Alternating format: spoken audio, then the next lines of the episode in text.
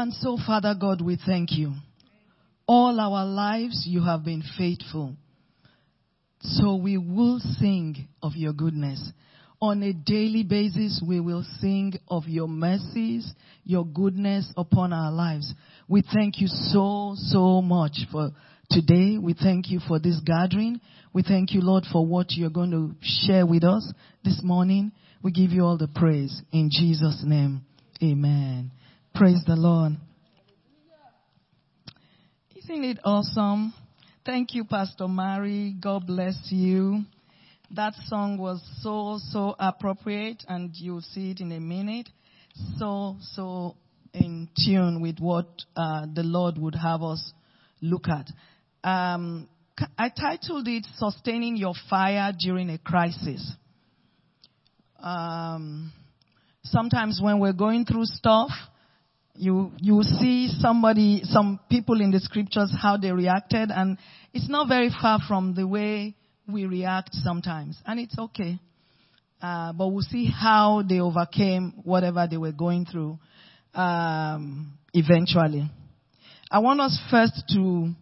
This last song talked about um, sacrifice, talked about God being good, regardless of. I'm sure the person who was singing that has gone through some things before, but still decides to say that all their lives he has been faithful, and that's the truth. Uh, let's look at um, Romans 12:1 first, and um, then we'll go to Leviticus chapter 6, verse 8 to 13. Uh, it's a little, it's a long read for the Leviticus, but I want to bring out something from there real quick. How many minutes do I have? Pastor? Really? Okay. okay. Well, for the, okay. Yeah, that's, that's, that's much. I think, I think I'll be able to do that. Thank you. All right. Romans 12:1. Is it up there already? Okay. It says, I beseech you therefore, brethren, by the mercies of God, that ye present your bodies a living sacrifice, holy, acceptable unto God, which is your reasonable service. I want to zero in on the sacrifice. It's a sacrifice. Then I want to look at Leviticus and see the kind of sacrifice that God wanted and how He wanted it. I'm just, you know, the book of Leviticus, God just led me there. In fact, when Pastor Shelley told me about this, there's been a message that God, Philemon has been the scripture that God has been dealing with me on for the last, I think about two months now. Every day I'm reading it and I'm getting something new. Try it and I'm sure you get a deeper understanding of forgiveness. And I, that was what I was learning from there. So I was sharing with some people last Saturday. I said, you know what? Maybe that's what God's dealing with me. So maybe that's what I'll share with the women's group. I think that's really full in my heart. And the Lord told me, no. Uh, led me to Leviticus. So I started reading Leviticus and Leviticus is not one of those fun scriptures you want to, I mean, you just wondering, uh, this, in fact, all the sacrifices sometimes, if you think about it physically, it's like, okay, God, what did you need all this for? But let's look at Leviticus chapter 6, 8 to 13. I want to bring out something from there. It says, God spoke to Moses, command Aaron and his sons, tell them, these are the instructions for the whole burnt offering. Leave the whole burnt offering on the altar head, on the altar head through the night until morning with the fire kept burning on the altar. Then dress in your linen clothes with linen underwear next to your body. Remove the ashes remaining from the whole burnt offering. How many of us know that ashes will not light fire? Ashes will not reburn. So, um, when God is saying take the ashes away, take those things that they're not gonna, they're not part of the sacrifice anymore. They, they, they are, there's a place he says to take them to. He says to a clean place, to an outer place. He gave them instructions on what to do with the ashes. Interesting. Then dress in your linen clothes with linen underwear next to your body, which tells me that he didn't want them using their regular uniform that they used to present the sacrifice to be packing the ashes also outside of uh, the um, uh, outside of the altar. He says, then change clothes and carry the ashes outside the camp to a clean place. So there's an instruction for those ashes. We are not going to go into that today. Uh, I'm, I'm pushing for something. Meanwhile, keep the fire on the altar burning. Keep the fire on the altar burning. It must not go out. Replenish the wood for the fire every morning. Arrange the whole burnt offering on it and burn the fat of the peace offering on top of it all. Keep the fire burning on the altar continuously. It must not go out. It must be very important that that fire doesn't go out. That's why God, within this, how many verses, repeated it like twice that that fire should not go out. I've read Romans 12:1 which says that we should present our bodies as a living sacrifice. So that settles in our mind that this sacrifice we're talking about is us, is our lives being presented, like that song says, our lives laid down as a sacrifice. We are presenting our lives as a sacrifice and the fire should not go out. Let me just explain a little about the, that, that sacrifice we are talking about. You know, when we do barbecue, I think Thanksgiving, so many people do barbecue and all that. If the meat is not well done, it's going to go bad eventually. If it's not cooked to the inside, sometimes some fires will just come and it looks like it's cooked on the outside, but it's not cooked. That's why they tell us to, to use uh, a thermometer to check whether the temperature inside is hot enough. So, I hope none of our sacrifices is like those flash in the pan. That on the outside, People are seeing us as well done Christians, well done people. Meanwhile, on the inside, it's just rotten stuff that cannot be presented to God. And I think that's why God insisted that that fire must keep burning.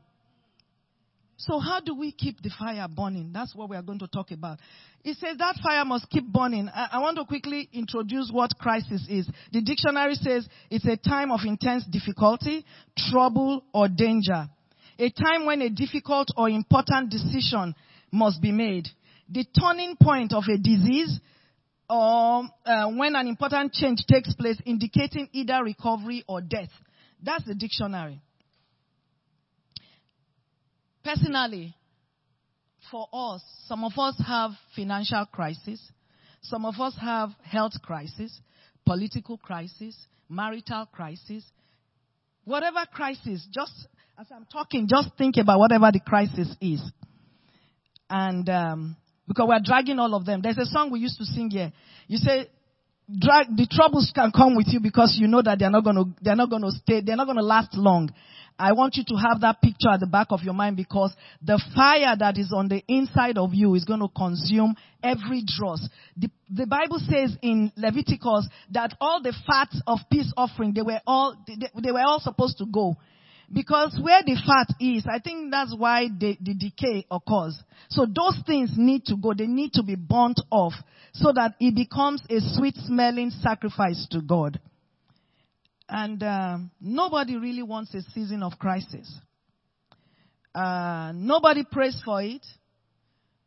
It usually just comes up. It doesn't tell you that this is my entrance date and this is my exit date. It shows up. In fact, recently I started asking God, is there not an end? Is there not an end? I mean, because I'm dealing with some situation, most of you know me. I'm dealing with some situation and then my son comes and starts saying some things and I said, hello. I said, God, are you there? Let's see somebody who talked about it like that. Psalm 13. Let's go to Psalm 13. And you see a man of God, a man after God's heart. And I really want us to read it in uh, the message because it's so, the English is so current long enough. I want to read it in a way that long enough, God, you've ignored me long enough. I've looked at it. You think that was what David was doing? I think he was probably pointing his finger at God. Long enough, God. You've ignored me long enough. I've looked at the back of your head long enough. That is, on walk backway. You are looking at the back of the head. You're, you're, that's what we say in Nigeria. You are looking at the back of. You know, some of these kids, when you say, speak to my hand, or speak to, so he's saying to God that, I've been looking at the back of your head. You are not even turning towards me. It's like it's an endless thing. Uh, the uh, biblical um, uh, uh, the, all these teachers, writers, they, some of them are saying maybe it was when Absalom uh, left him. Maybe Absalom stole. You say stole. Somebody said, don't even equate it. I can't remember who. I was just when I was I was laughing when I was reading their commentary. He said, I've been watching the back of your head long enough. Is it not enough that I, I should, let me read it there. It says, long enough, I've carried this ton of trouble. Do you know what a ton of trouble is? It says, I've lived with a stomach full of pain. Long enough, my arrogant enemies have looked down their noses at me. How many of us feel that way sometimes? You feel that God is totally uncaring. He doesn't concern himself with what you're going through, but your enemies are laughing at you. They're looking at you and saying, uh-huh, didn't she say she's a child of God? Hi, she said she's a Christian. She, uh, I was watching um, a, a, clip, a Nigerian uh, clip, where they had a round table and they had, uh, there's a seasoned man of God. They call him Pastor Kumuyi. And in his um, in his church. It's called deeper life church. So they don't they, they have to tie their hair. They have to no makeup no earrings and all that. Those old school christians. And he's held on to those doctrines for a long time. So recently he said something to his workers. I guess because the holy spirit is dealing with him. He's not perfect. He's a man of god. So he said you know what? For people who are just coming to the church don't keep telling them about this, wearing their, tying their scarf and all that. Let them be. When they get to know the Lord more, they will get converted to look like us. So people took that out of context. So this panel of women decided that they wanted to discuss uh, this man of God's issue. Three of them, I mean, two of them on that panel were Christians, born again, spirit filled, but they could not defend the man. There was another woman there who is a no, but no, it doesn't, she, she doesn't um, uh, affiliate with whether Christian, Muslim or anything. She's a no religion person. She's the daughter of Fela. That's one Afrobeat singer. So she doesn't even care about God. She was there. Then one who was a Muslim, all wrapped up, to my shock, was the only one that came to the defense of the man of God. The two that I know to be Christians, born again, they talk about church. They sat down there and the Muslim girl said, he wasn't addressing, he wasn't telling his members to dress like that. He was telling them not to disturb the people who are coming. She was the only one that defended that cause. Are we able to defend the cause of Christ when we are faced, because I was so disappointed in those two other ladies because they said things that were, oh, he should go and, uh, he should go and apologize to all the people that he has deceived. Hello? And the lady said, no, he has come to this knowledge now and he's sharing it with his members so that they don't drive away other people. That's what he's doing. A Muslim, a staunch Muslim. I mean, for her to be tying all that scarf, that means she really is into that uh, purdah or whatever thing that they do. He says, Nobody prays for it. Usually it's an unwelcome visitor in your life. That's crisis. Um, it does not announce its entrance nor departure date. It can be overwhelming. And um, sometimes it could even take people out. I want to look at a woman who was in crisis. Genesis 16. We may not read the whole chapter, but I'm just going to skim through it. And every time I used to look at that woman, I used to look at her like a usurper. A, I mean, she was marrying Abraham yeah, because she now got pregnant. Then she wanted to take over Abraham's house. She was winking at Abraham and ignoring the wife. But if you read that story, brethren, she was on her own line, doing her own business. Sarah woke up one morning and decided that she could not give Abraham a child. So she wasn't in any trouble. Hagar was not in any trouble. In fact, her name was not mentioned. She was not mentioned by name until God showed up. She decided, she was sitting down her own. Madame came and said, come, go and marry my husband. And then she got up. She was a slave, so she has to do what the madam says. And she actually goes and sleeps with Abraham. Now it has become her crime. Now we all know for as many that have been pregnant, maybe during pregnancy she was feeling, feeling queasy and somehow, so maybe when she squeezed her face, Sarah is angry that she's squeezing her face. And Sarah said, ah, this bond woman cannot, because she's pregnant now, she cannot stay with me. Nobody looks at that bad behavior of Sarah. I'm sorry. But I saw that. This girl now goes running away because she's escaping. This is too much punishment. First of all, I wasn't planning to get married. I wasn't planning to have a baby. You forced me to sleep with your husband. You forced me now to be like as if I'm the worst of the slaves. Let me just run and go and die. She ran. And the God who sees, the God who hears, met up with her and said, Hagar, where are you going to? She said, I'm running. This, this, this, this. And guess what? What do you, if I were God, I probably, I won't send her back into the situation. And God said, get up and go back. Because I'm going to make you, your child great. I'm going to make you great. She can't see that greatness. Sometimes we're in a crisis and God is saying, stay in it. I have not given you permission to run. Because sometimes you want to run. Sometimes you want to run out of that crisis, but God is saying, I need you to stay. Stay in place. So make sure when you are leaving, make sure when you are moving, it's because God said move. Hagar did not wait to hear God. She just ran. And God met with her. For the first time, someone called her by name. All the while they were saying, the slave, the bondwoman, the this. People could call you every name. But I'm telling you, when you come in contact with God, He will call you by your name. He will call you by your name because He knows you. And that's what Isaiah tells us, I think chapter 43. He will call you by your name. Hagar had to go back.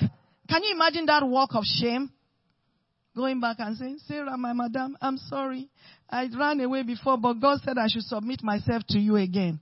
When she tasted that little freedom, even though she didn't have food, she didn't even know where she was going.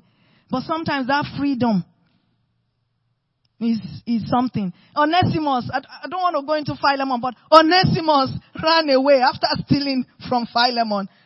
But God told him to go back. So sometimes um, people have to walk that walk that looks like the walk of shame, but there is a more glorious thing coming ahead. And it took Abraham, I think, about some years, some 14 or 13 years, for Isaac to be promised to him again and for him and his wife to now finally have the child of promise. He says, crisis does not have entrance or departure dates. You know, when you are traveling, recently I was booking a flight for somebody and I was saying, maybe that's what God was just using to speak to me. Departure, arrival, another. He says, so when does crisis arrive and depart? You don't know. But in the middle of it, you have to stay the course. Stay on that fire. Let that fire be burning. Let it be burning because God is cooking something. And that food must be properly cooked or else it will not be a good sacrifice to God. So we need to surrender all and allow God to have his way. Just make sure you're hearing God. We're going to get there. Make sure that you are not just, mm, I feel like she needs me to stay. And this is not also to condone abuse. Yeah. This is not to condone abuse because uh, some of us say, okay, that's, no, take a break because we've seen too many. Uh, somebody, there was a write-up recently last week and I felt so sad for the woman. The husband was cheating on her and she decided, a lawyer decided to chase the, the, the husband and the girlfriend down. And she got in a wreck and died, leaving three children. It's not what your life. It's not. I'm not saying leave, but you only leave when God says leave. Even in Hagar's situation, as bad as it was, she wasn't married to Abraham. She wasn't a wife. She doesn't have anything at stake there except for the baby that she was carrying. But God told her to go back and submit herself as a slave again to the same woman that was oppressing her. I'm not saying Mama Sarah is a bad person. I'm just asking us to look at it, put perspective in it. Don't just blame, because before, before I read it again like this, I was always like, ah, usurper, liar, cheat. You want to carry the Oga Abraham, but you know, that's not all that there is to it. God wanted to teach me that sometimes you want to look beyond what is, you know, obvious. And, and, and that was what was happening. So, the expectation of God when we are in a crisis is He expects us to have um, daily communion with Him. The burnt offering must be ongoing. And I was wondering, what is this offering that we are going to be doing? Praise comes to my heart.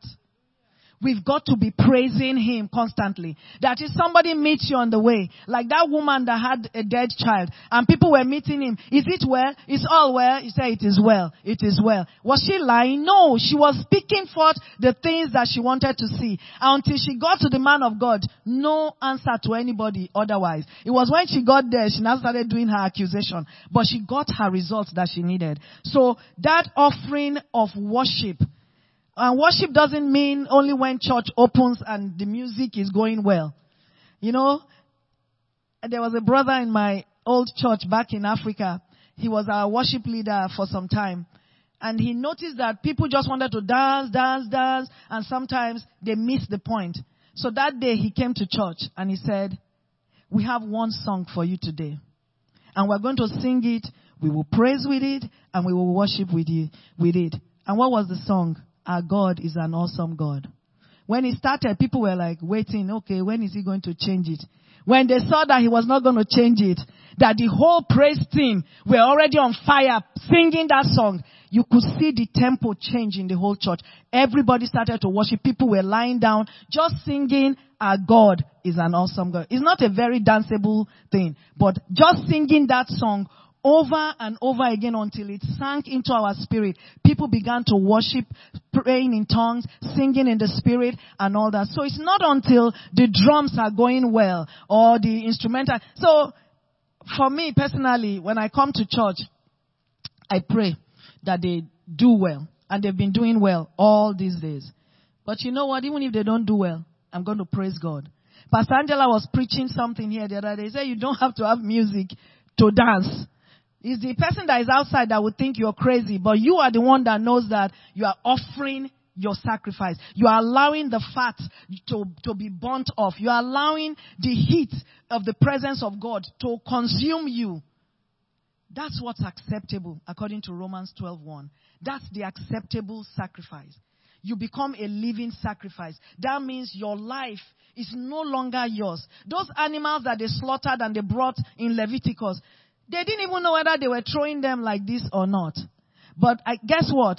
If they were not properly cooked, taking out all the watery part and all the liquidy part and all the intestine, you will not be able to enter that temple the next day or two days after because it would stink of dead, rotten things. And these were things that some of the priests were supposed to eat part of it. God gave commandment. That's another message on its own. Because sometimes when some of us say, ah, offering is a pastor. Yes, is a pastor's. I agree. Part of it is. That's what the word in Leviticus. Go and read Leviticus. You will laugh. Some of that fat, that all those things that they are burning, the sacrifice, God apportioned the portion that should go to the priest. So that shouldn't come as a surprise when people say, "Is the pastor?" Um, my husband has been a pastor before, and sometimes you hear a lot of stuff that you're wondering, where is that coming from? Because it's like you are the one even supporting, but they don't get it. Um, it says, place your life down at his feet. Without the fire, you are a useless sacrifice. It's unacceptable. So you need that fire to be acceptable. Because if it's not totally burned, whole. The Bible says whole burnt offering. If it's not totally burnt, you're not totally sold out to God. Then when a crisis hits you, you want to run every which way. Somebody says, it's over there. That solution is there. You run. And let me tell you, when people are in trouble, that's when you know what's up. they get to a place where the things that they have rejected before, they start to offer them and they see it as a solution. They say, some of them will say, let me just do it. Maybe uh, when I finish now, I will, I will go back again to God. Who promised you tomorrow? Who, in fact, who promised you the next five minutes? Nobody. So it's a risk. And like I was telling my friends, I said, I can't go to hell because it's like the policeman out there that arrests people, bad people, put them in jail. Can you imagine that policeman offending the government and going to jail, same jail with those people? They will beat the living daylight out of him. So if you as a Christian, God forbid, shows up in hell, hmm, the demons they will say meat has come. They will leave the other people and say you are the ones that were binding us and killing us. So now we're going to deal with you here. So for the fear of that, I don't want to go there. so let's read uh, Psalm 13. Let's look at how David handled his crisis. And I think we'll probably close with that. Um, David handled his crisis nicely. And I yeah, we read part of it before. Uh, stomach full of pain, go down. Uh-huh. Take a good look at me, God, my God. Uh-uh. God has become his God right now. I want to look life in the eye. I want to, I want to raise my head up. I don't want to be looking down. You know when you're in crisis, you're depressed. Everybody's asking, I'm fine, I'm fine. Pastor Larry was saying something here the other day. He said, don't just say you are fine. I hope you are truly okay inside. He said, because many of us say we are okay, we smile, we put a, a smile to our faces. Meanwhile, things are going on on the inside. And that's the truth. He says, I want to look life in the eye so no enemy can get the best of me or laugh when I fall on my face. I've thrown myself headlong into your arms. Seriously? That's David I was saying, I'm looking at your head. Where is he seeing God now? He's throwing his, himself into his arms. He now remembered who he was. That's where your faith comes in. He now remembered that he's a child of God. He cannot be talking to God like that. But you know, God is a patient God because if I were in his shoes, I probably would give him a knock that will send him to sleep for a good while so that by the time he wakes up, there will be a reset in his brain. But God didn't do that. God just was watching him. It was, it was, it was just funny. It was just funny that, oh, okay. So you are so upset with me. Okay, I'll wait till you are done. You know, sometimes your kids do that. They are upset yeah, because they don't understand why you're taking certain decisions. But you know as a parent why you are doing that. So, uh, God is watching him. In the same chapter, not another chapter, he says, take a good look at me. That is God, turn around and look at me. My God, I want to look life in the eye. So no enemy can get the best of me or laugh when I fall on my face. I've thrown myself headlong into your arms. That is, I have no option. There's no plan B, plan C, no plan D. All I have is plan A. That means whether you kill me, whether I'm alive, I'm all yours. I have become a living sacrifice. I am in you. It says I'm celebrating your rescue. Within verse 1 and verse 3, uh, verse 5, he's saying rescue already. Obviously, no rescue has happened. But he has seen it in the eye of the spirit. And that's what God wants us to do. You've got to see beyond what the crisis is. You've got to see above what the enemy is throwing at you to be able to smile and say, Mm-mm, I would rather fall into the hand of God than go to jail with, with the demons. He says, I've thrown myself headlong into your arms. I'm celebrating your rescue. I'm singing at the top of my lungs. I'm singing. When you sing, you know, sometimes when they're singing and you're really sad, you just say, Father in heaven, how I love you. But when you believe, not necessarily that the thing has been done, but you believe that God is at work, even if you are singing out of tune, your voice will be the loudest. In fact, the praise team might be saying, can you tell Sister Gladys to lower her voice because she's making us go off key over here. God doesn't care about the key you are singing in. Your voice would be so loud because you are excited in the spirit. He says, I'm so full of answered prayers. Just now, from verse 1 to verse 6, he is full of answered prayers. How did those answered prayers come? he began to remind himself. There's an adage in my place that people that know how to think, they can praise God. So he began to reflect on the things that God had done. Probably started to reflect on the way he killed Goliath, the way he got to the throne, the way God has saved him, the way, and every single one of us, I don't even care where you are right now. You have so many things that God has done for you. You have so many times that people would think that you were dying or you were in a financial crisis that you can never come out of, but God brought you out of it. But what the enemy does when you're going through crisis, he makes you forget for a second. But thank God that David was very smart. After talking all the trash he was talking, he was trash talking God. Can you imagine? But it's okay. Show your emotions to God. But when in the process of doing that, pause to think, you will remember something. And I think that's what happened to David. He says, I've thrown myself headlong into your arms. I'm celebrating your rescue. The rescue hasn't occurred, but he's celebrating it. I'm singing at the top of my lungs. I'm so full of answered prayers. That's how you get yourself through crisis. When um, um, the mother of uh, Jacob and Esau, I hope I'm getting that right, when she was pregnant, the Bible records that um, she was troubled. The babies were troubling her, troubling her. Ah, maybe the husband was saying, "Are you the first person to get pregnant? What is it? What's going on?" Uh, people get pregnant every day. They deliver, nothing happened.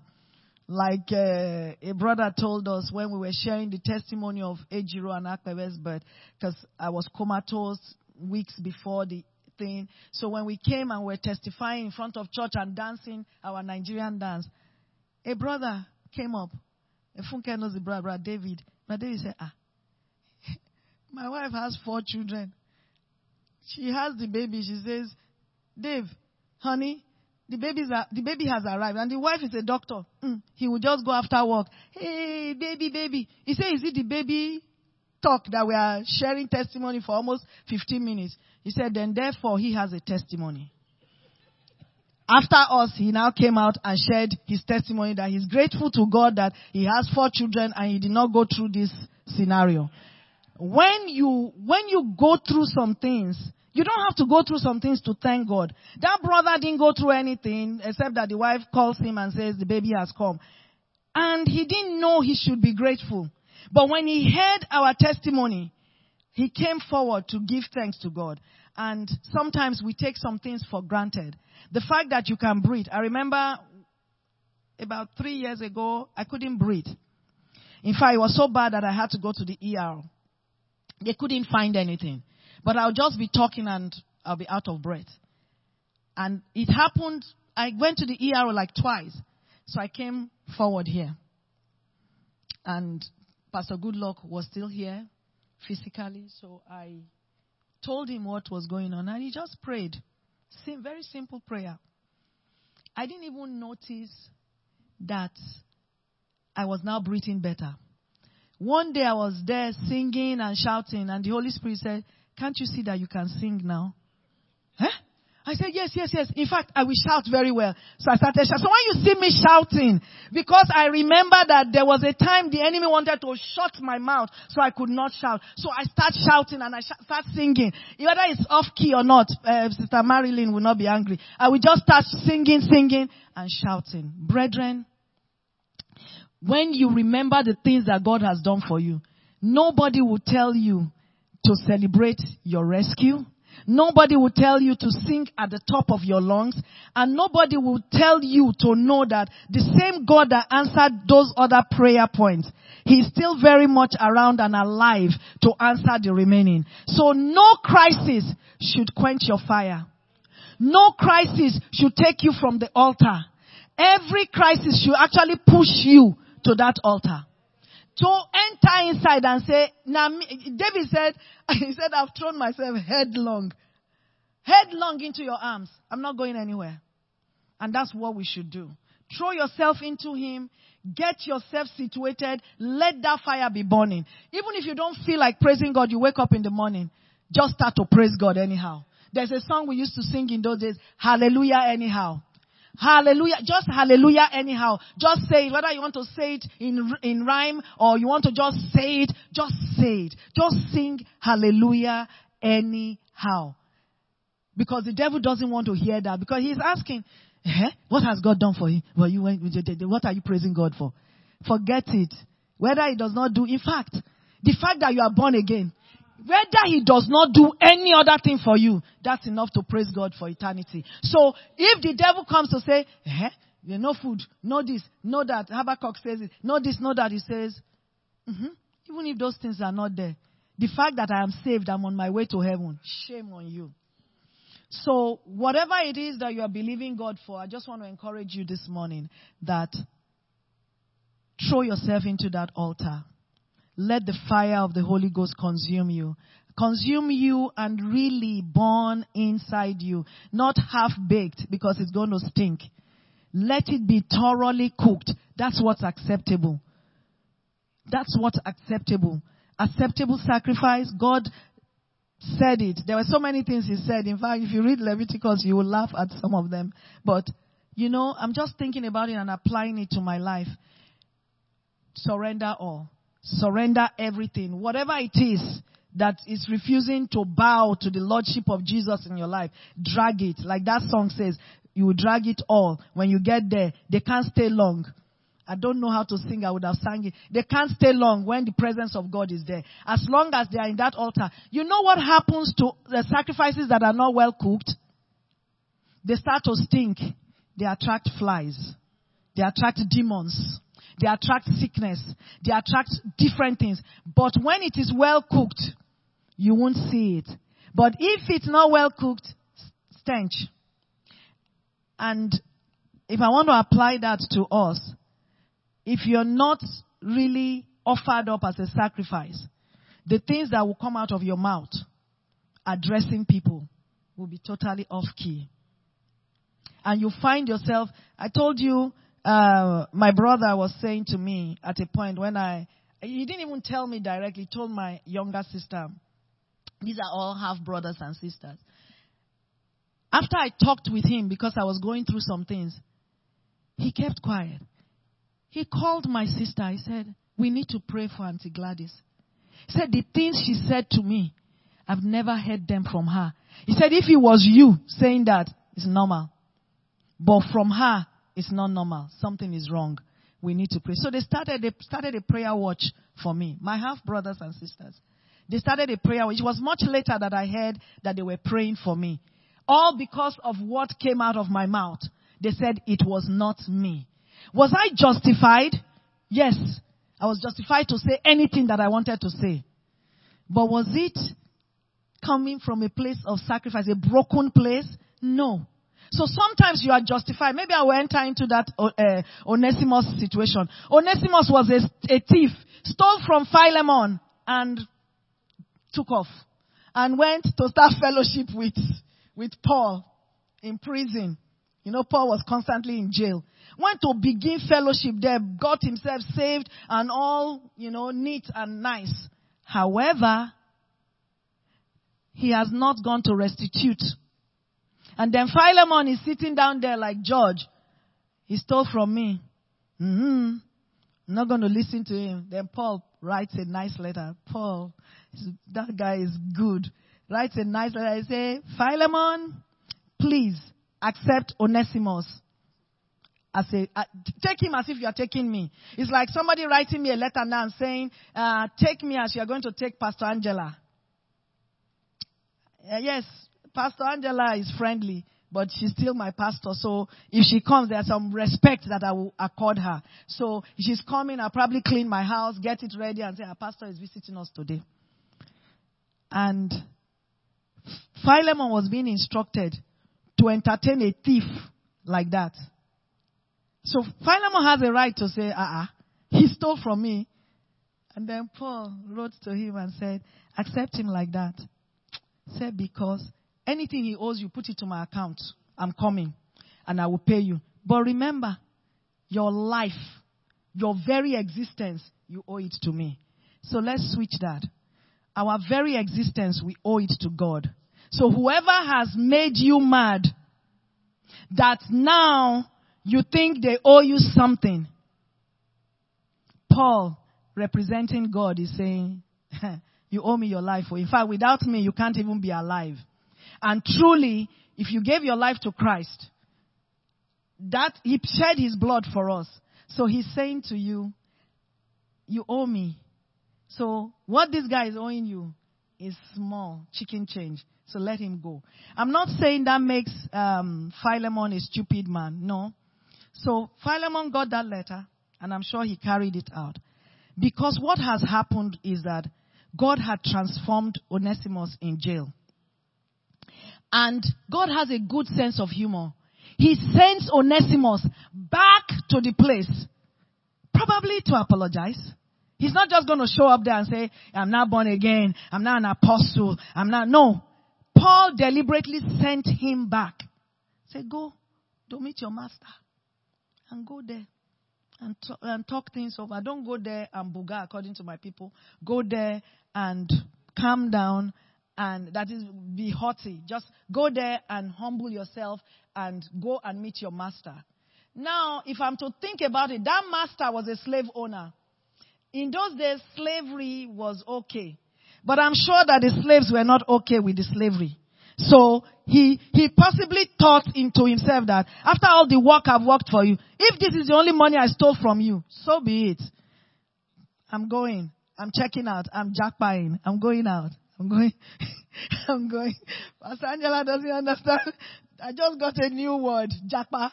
All the Nigerians are jackpying, so they're, they're leaving. He says, I'm leaving. I'm leaving you.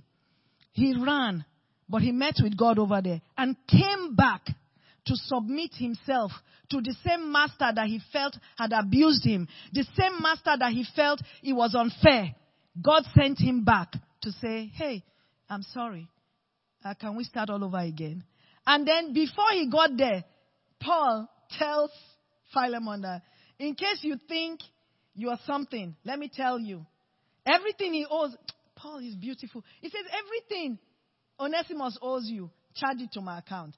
Then under the same breath, he says to him, remember your life, you owe it to me. So those things plus you, I own you. So forgive him. I said, God, all these things you are telling me now, is it because of the things I'm going through? Because eh, eh, this one is serious. So. But when you think about it, God gave you everything. He paid the price for our sin. And I know some of us think that our sin was not as big as some other people's own. That's a lie. That's a lie. If you were not in Christ, you didn't believe Christ, you don't know Christ, you are a sinner. So if you came to Christ, whether the only sin you did was to take a piece of meat from your mom's pot, it's sin. It's as bad as the person who killed somebody. So don't begin to weigh what sin is. Sin is missing the mark. We have all sinned. That's what the Bible says in Romans. We all have sinned and come short of the glory of God. And because of that, our wage, our salary for that sin was death. The only person that could save us from that was Christ. And when Christ paid that price, and that's why Paul could stand and say, you owe me your life. Christ is saying, you owe me your life. Go back, settle, settle with Onesimus as he shows up with that letter. That is, treat him as you would treat me. That's, that's heavy. I don't know about you what you're going through, but that was heavy for me. And I think that's why it's taking God really months to deal with me on that particular scripture. I never saw Philemon like that. But I see Philemon in a different light now. He's saying, deal with it. So I'm not saying that people that have deliberately hurt you, I'm only asking you to forgive them. It doesn't mean that you can be best friends. You don't have to be best friends. Forgive them. Make sure you've forgiven them. That you're not angry at their progress. You are not angry at whatever good is happening to them. You know, there are some people when they mention their name, you wish that thunder will fire them. No. Eh, that is, thunder will strike them. You are not, you are not supposed to be thinking that way as a Christian. As a matter of fact, I read a nice scripture that I've known before that when you pray for your enemies, you're turning coals of fire on them. That's the more reason why you should pray. Father, bless my enemy if you have one. Bless my enemy, bless my enemy, bless A, bless B, bless C, bless D. And then God says to the person, Gladys says I should bless you. But for what you have done, this is your repercussion, this is your blessing. Let God be that judge. But however, in your dealings with them, I'm not saying make yourself vulnerable to them, because I will never make myself vulnerable to people that wish me dead. Uh, there's an adage in Ghana that says that if somebody wishes you dead, don't even pretend to be sleeping near them. That is, make sure your eyes are open because if it's not open, then they could truly kill you. Then you, you, you, but make sure in the middle of all this, you don't have animosity and anger and bitterness residing on the inside of you. I will never make myself vulnerable to those who are willing to kill me. No, that's not what Christ taught. We have to be wise. However, I will not let them lead me to hell, which means I'm not going to hate on them. If I hear that there's something good happening to them, I will rejoice with them. Not fake rejoicing, real rejoicing because as things are going good for me and my family, I expect them to rejoice also. And I pray for them truly that they will come to the light because that's what Christ wants. He says that he wishes that all of us the ones that believe, the ones that don't believe, that we all will come to believe and know Him. That's why Christ died. So if I'm of the opinion that they should fall down and die, they should die in their sin, then I'm not furthering the cause of Christ. Then I'm an enemy to Christ, to His kingdom, and I don't want to be that because, I, like I said, I don't want to go to hell. It's my ongoing thing. I don't want to go there. I don't want to show up near their door even. No. I've heard so much about it in the Bible. That's where it should end. I don't want to go inside. I want to go to heaven with my mansions. Uh, when I get there, and I'll be saying, really? I visited a home recently. I don't know if I should say this. Everything is automated. Everything is auto, including the toilet. You do whatever you do uh, you press buttons, it cleans you up and all that. I said, wow, if human being can do this, I wonder what heaven would look like. That one, in fact, I probably just think about what I, what I want to do and it will just be done. I don't even have to, that's just thinking about it, it's done.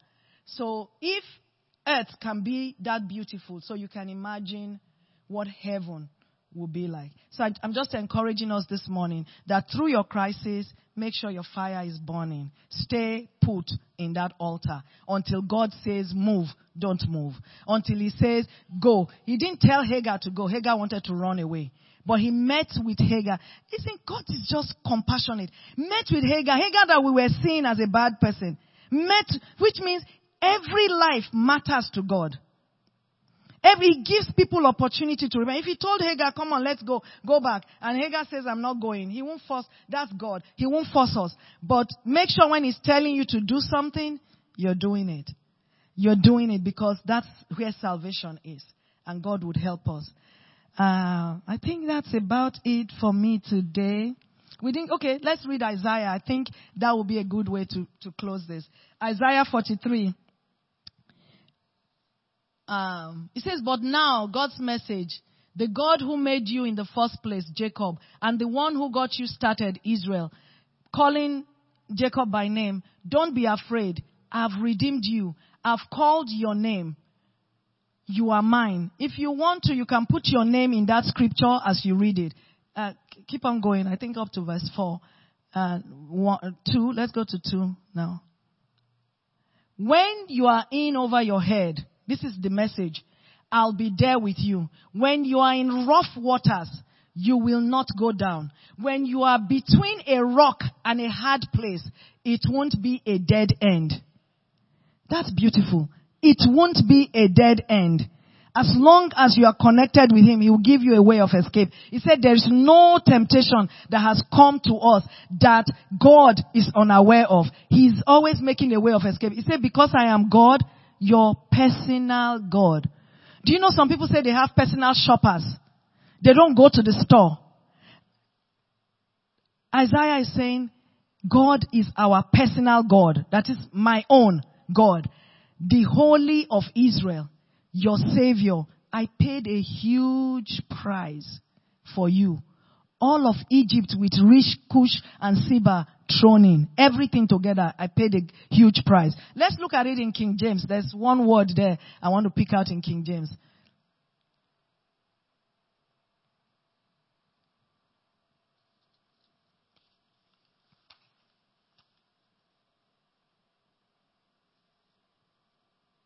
Okay, I could read it from here. It says, But now, thus said the Lord. That's our King James. Uh, thus said the Lord that created thee, O Jacob, and he that formed thee, O Israel. Fear not, for I have redeemed thee. I have called thee by thy name. Thou art mine. Beautiful. He says, You are his prized possession. He paid with his blood. He says, when thou passest through the waters, I will be with thee. And through the rivers, they shall not overflow thee. That's a total different message on its own. He says, when thou walkest through the fire, thou shalt not be burnt, neither shall the flame kindle upon thee. For I am the Lord thy God, the Holy One of Israel, thy Savior. I gave Egypt for thy ran- ransom, Ethiopia and Seba for thee. Since thou was precious in my sight, thou hast been honorable, and I have loved thee. Therefore will I give men for thee, and people for thy life. So when you remember that God is willing to give lives for your life. So when people even think you are the, at, at a dead end, like um, the message said, that when you get there, it's not a dead end. God will provide a way of escape. So don't ever feel overwhelmed with the crisis that there's no way. How do I get out of this? How do I get out? I mean, debt can be overwhelming. I'm telling you.